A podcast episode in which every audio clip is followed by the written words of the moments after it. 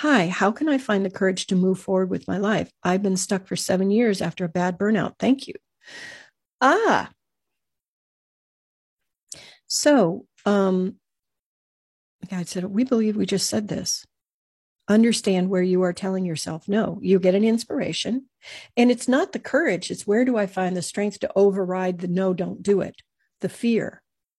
The only way to overcome fear is to acknowledge it and don't hide from it, is what they're saying. Now, they're not asking you to run into a burning building. This is not what, what they're talking about. They are talking about there is the pain inside of me. What is the exact definition of this pain? This pain is if I try it again, I expect that this problem will happen again.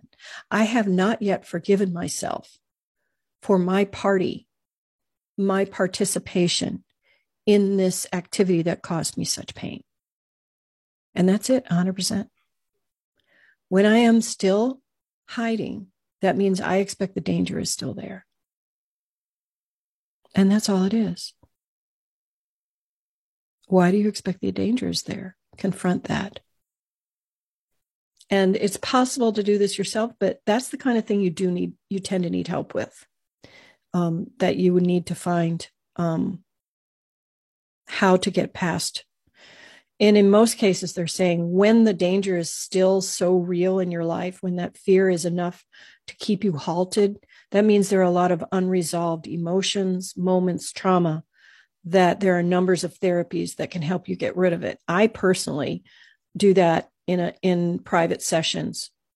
So it doesn't matter who you get to help, but do get help because otherwise you're going to allow your fear of it's basically a not trusting to keep you from ever moving forward. Seven years is an awfully long time. So please address it.